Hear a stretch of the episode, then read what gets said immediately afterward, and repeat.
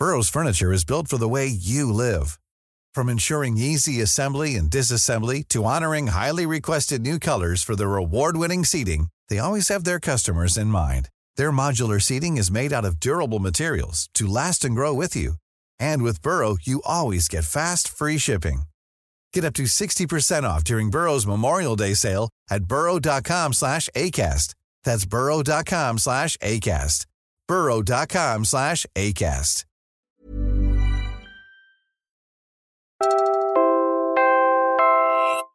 You're listening to Puma Podcast. Lagi kong sinasabi na tuwing pagkatapos ng trabaho, karamihan sa atin nagde-decide na, oh tara, uwian na, okay, go. Pero alam mo ba, may dagdag pa na burden sa kababaihan yun. Na parang, ito bang dadaanan ko mamaya ay safe? Hindi ba ako mahaharas dito sa daan na to? What if biglang lumiko yung jeep at dumaan sa ibang lugar na hindi ko alam? Sa mga kalalakihan, hindi nila masyadong iniisip yan. Pero sa babae, may ganun. If you're a man who cycles or commutes, you most likely can't relate to this. That's just the reality of it, no? We don't have to worry about things like harassment in public as much as women do. I'm Franco Luna Puma Podcast, and you're listening to Teka Teka News. In this episode, let's look at the gendered experience of public and active transportation that most men would know nothing about. Truthfully, I believe this was a story that should have been written by a woman. So, what I want to do with this is hand the mic to three brave women who cycle on our roads day in and day out. These are stories of safety and security, harassment from men and other road users, the stigma of biking being unfeminine, and things like traveling with children or while pregnant. These are the things that men don't have to think about. According to a 2015 briefer by the Asian Development Bank, women in cities all around the world are more likely to use public transportation than men. But at the same time, they are also more likely to experience harassment and violence on public transportation. Ako po si Beverly C. Ah, isa po akong government employee, nakatira sa Bacoor, nagtatrabaho sa boundary ng Pasay at Manila. I am a mother of three. Ang ginagamit ko para makarating sa trabaho at makauwi ay bike commute. Beverly is a 44 year old mother who learned to bike early on when she was in college. And like many cyclists today, she got into biking for transportation during the COVID 19 pandemic when mass transit was suspended. Now that she has to report to office five times a week, nagbibisikleta siya mula Cavite hanggang Pasay at ganun din pa uwi. But even before she got on a bike, she says she had to have her guard up every time she was on public transit. It is very, very oppressive for women, our transportation situation right now. Pagsakay mo ng bus, nakatayo ka, mahihipuan ka, masisiko yung dede mo. Kung nakaupo ka, yung, yung balikat mo ay kikiskisan ng tite o kaya ng puwet ng lalaki. Ganyan, no? That's, that's the situation that we have. The same ADB study I cited earlier found that the most common forms of harassment experienced by women on public transportation include verbal abuse, groping, and unwanted touching. And when Beverly shifted to cycling, her transport experience was not so different. Whether it's morning or night, and whether she is cycling or commuting, her main concern is and has always been her personal safety. Kasi gabi ako umuwi. So, medyo ano siya, yung sinasike mo yung sarili mo every night para magkaroon ng lakas ng loob na bagtasin yung kalsada sa dilim. Napaka-real ng disadvantages ng pagiging babaeng commuter via bike. Mayroon silang mga dagdag na panganib sa kalsada. Ako sa case ko, ako ay nahablutan na ng cellphone no sa Paranaque. Siguro ang isang reason dahil ako ay mag-isa at ako ay babae, no? So mas malakas yung loob ng mga magnanakaw siguro pagka ganon. Kasi alam nila na walang tutulong sa akin, walang hahabol sa kanila at siguro naisip nila na hindi ako lalaban. Ganyan dahil babae ako. Minsan talagang ang tagal bago ako umuwi. Alam mo kung bakit? Kasi ang tagal ko iniipon, yung lakas ng loob ko, yung ano iniisip ko kung um, kaya ko pa ba, anong oras, sino yung makakasabay ko. Ganun yung iniisip ko eh, pagka pauwi na.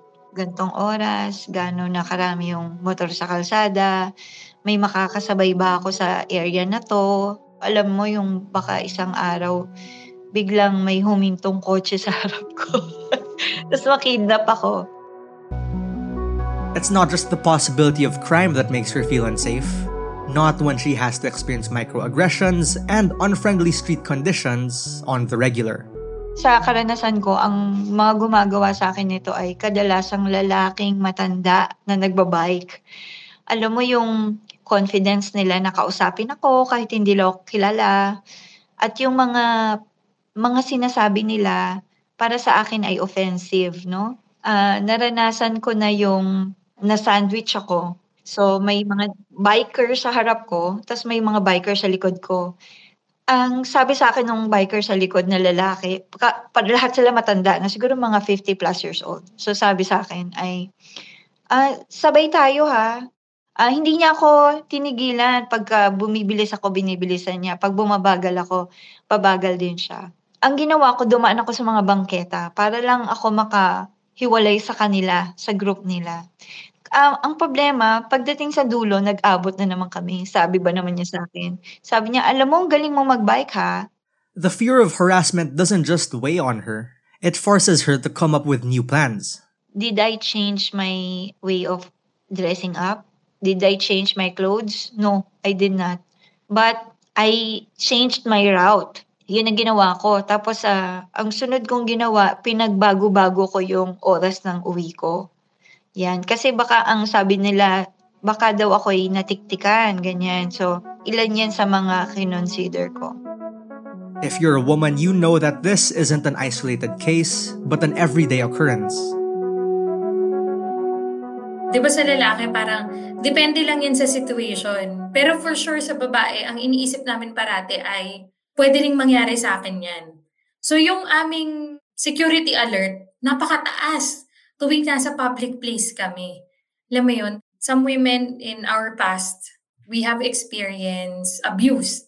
Minsan hindi mo rin masisisi kung bakit ganyan kami ka, ka-strict pagdating sa safety. That's Jerry Amarnani. When she started cycling for transport, Jerry was fortunate enough to get out of a pregnancy unscathed despite having to brave our roads day in and day out. She runs the Facebook page Pinay Bike Commuter, which she envisioned to be a safe space for women cyclists. Kasi ako, nung newbie ako at nung sumali ako sa ibang bike groups na mix yung gender, nung nagtatanong ako at, na, at sinishare ko sa kanila yung experience ko na nahirapan ako sa ganito, ano yung mga sagot sa akin, Franco? Maarte ka lang, ipagpatuloy mo lang yan. Eventually, ano, gagaling ka rin. Hindi yun yung, yung gusto kong marinig. Jerry says other mixed gender groups just didn't understand the struggles of women. She says she felt this strongly when she posted about getting catcalled on the road. Ay, grabe naman yung ano, nakuha ko na parang feeling maganda ka, feeling mo may crush sa'yo lahat ng tao. Kung si Ding Dong Dantes ba yung nagtanong sa yung ganyan, ganyan din ba yung attitude mo? If you read sa comment section, some cannot understand. Even fellow women, na parang pinost ko lang daw yun para mag-feeling maganda ako. Ay, ano ba? Hindi ko, hindi ko maintindihan eh. Hindi ko maintindihan yung, yung logic. She created the group for women to come together, but also to push back against the idea that cycling is not for women. Lagi ko sinasabi sa mga fellow advocates ko rin na siguro bigyan natin sila ng konting pasensya. Kasi Franco, nanggagaling din ako sa part na nandun ako sa kabila dati. At dahil may nagtyaga sa akin mag-explain, naintindihan ko naman, awa ng Diyos, nandito na ako sa kabila. So parang malalim kasi yung ugat ng ng ating ano eh kultura lalo na pagdating sa mga ganyan na ang babae hindi hindi pwede magbisikleta uh, mga lalaki lang pwede pangmalakas lang siya alam mo yung ganun The LTFRB has launched a nationwide campaign against violence and sexual harassment in public areas, especially in public transportation. Their memorandum defines harassment to include swearing, catcalling, wolf whistling, and other misogynistic, transphobic, homophobic, or sexist remarks. Transport operators now also face monetary fines from 5,000 to 15,000 pesos, as well as a suspension for the vehicle or even a revocation of license on the third offense if they're found guilty of sexual harassment. But sexual abuse isn't the only kind of harassment women face on our roads. Jerry says even when you're not harassed, you're inconvenienced. Um, a mom na merong anak siya na may cerebral palsy, meron siyang uh, therapy session 500 meters away lang from where she's working. But on that day, because nahirapan daw siyang dalhin yung stroller niya dahil ang ating sidewalk ay akyat baba, akyat baba. So, ang ginawa niya, nag-decide siya na buhatin yung anak niya. And pag nakita mo sa video, Franco, hingal na hingal siya, pagod na pagod siya. Pinagsisihan niya yung decision niya na buhatin yung anak niya for 500 meters. We're just talking 500 meters. What about those people that we keep on asking them to walk several kilometers down the stairs para lang makasakay? Alam mo it's inhumane. Jerry says the stories she sees in the group every day are proof. Metro Manila's streets just aren't safe for women. That's two-pronged because their vulnerabilities as women intersect with their vulnerabilities as pedestrians. It's a trend we see in many other countries too, according to the US based Institute for Transportation and Development Policy. And that's because our road systems usually do not have women or mothers in mind when designed. it's not that I'm a target, but it's that a commute for a woman or a mom can look very different from the commute for a working a man or a father. And it's not taken into account. That's Corina Perijan. She's a mother of two who uses her three speed Japanese bike to get around her home in Makati. She runs the page Two Wheels Three Hearts on Facebook and Instagram. Her bike is fitted with two child seats for her children, and it's become their main mode of transport these days. So when we design the roads, when we design the systems, our default user is our, you know, our working male employee. So we're designing it for the 9 to 5 job. You know, you go to work and then you go straight home. But a mother's commute tends to look very different because not only do we sometimes often have to go to work, but we also have to deal with childcare. We have to take our kids to school. Sometimes we're caring for other elderly elderly relatives. We're often the ones who do errands, so we'll have to stop by stores, pay bills bills on the way home. According to the Mobility Awards count in 2022, almost 98% of all cyclists in six Philippine cities were men. Only 2% were women. The Mobility Awards said women have more to fear as drivers or motorists are more likely to invade a female cyclist's space, which might be more due to patriarchal standards and chauvinist male culture. So our commutes tend to have many stops. They're chained right? So it's not just as simple as you get in a car, you drive to work, and then you drive back home. Um, so that's not really taken into account. I mean, even if you look at something as simple as fares, if you're an office worker, that's one ride there, one ride back. But if you're a mom, that's multiple rides, right? You end up paying a lot more. The system is really set to, for the default user, which is not us. We're pausing for a quick break. We'll talk more about women commuters and cyclists' experience when we come back.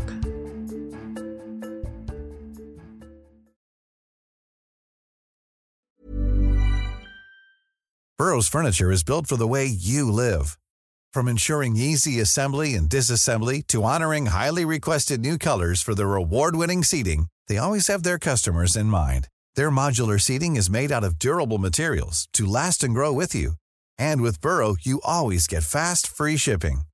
Get up to 60% off during Burrow's Memorial Day sale at burrow.com slash ACAST. That's burrow.com slash ACAST. burrow.com slash ACAST. Millions of people have lost weight with personalized plans from Noom. Like Evan, who can't stand salads and still lost 50 pounds. Salads generally for most people are the easy button, right? For me, that wasn't an option. I never really was a salad guy. That's just not who I am. But Noom worked for me. Get your personalized plan today at Noom.com. Real Noom user compensated to provide their story. In four weeks, the typical Noom user can expect to lose one to two pounds per week. Individual results may vary.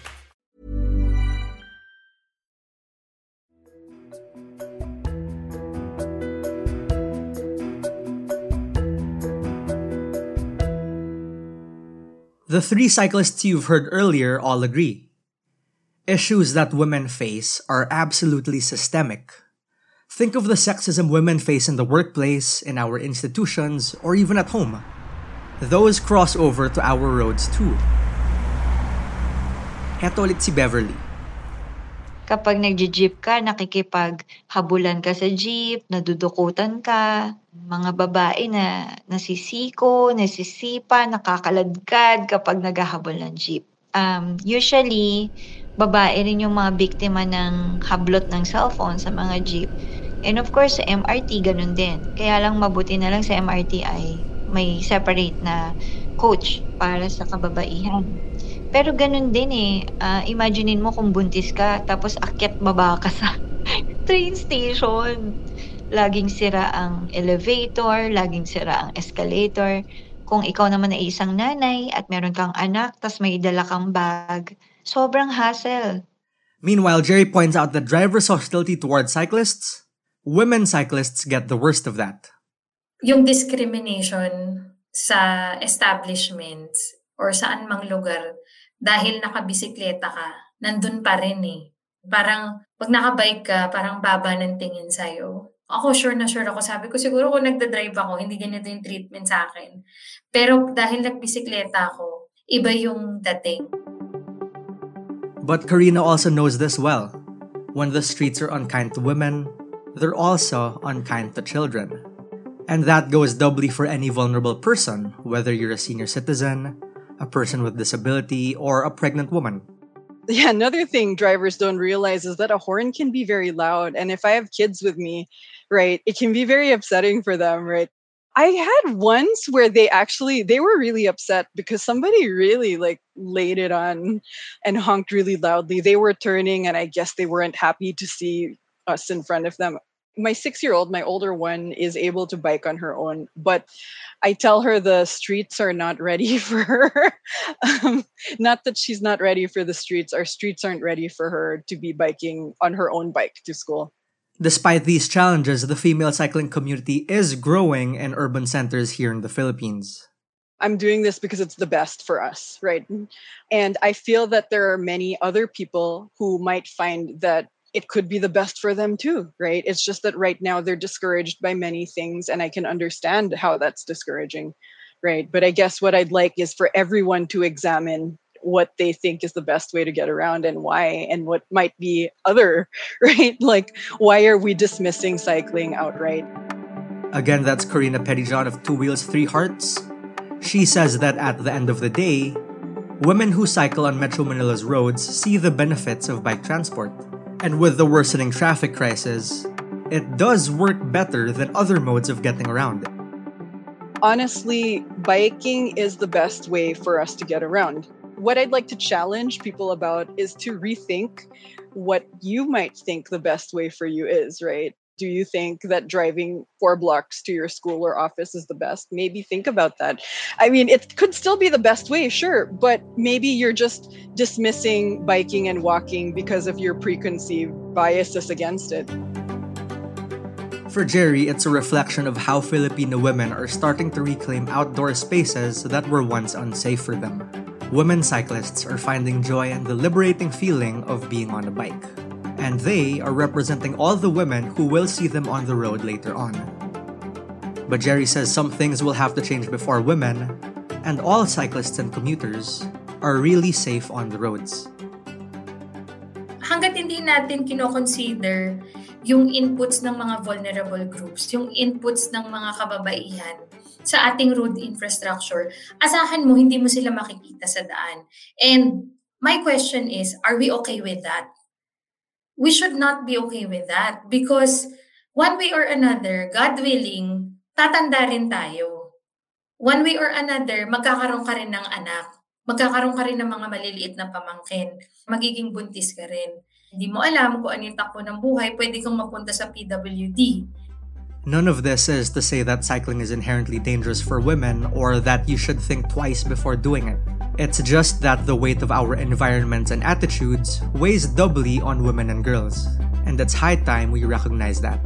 But there's also the brightest side to cycling, and anyone who takes a bike for transportation knows this well. when you're a parent or, or even you have all these things to do at home every day you got to wash the dishes and do the laundry but it doesn't feel like an accomplishment it just feels like something that you just you got to do uh, but riding a bike like you feel like that's something that you did on your own you did it on your like with your own power or whatever so there is a sense of accomplishment there that's really underrated Na-establish naman natin na women are less mobile than men. Pero sa kabila nun, I also asked these three women this question. How much freedom has cycling given you and your family?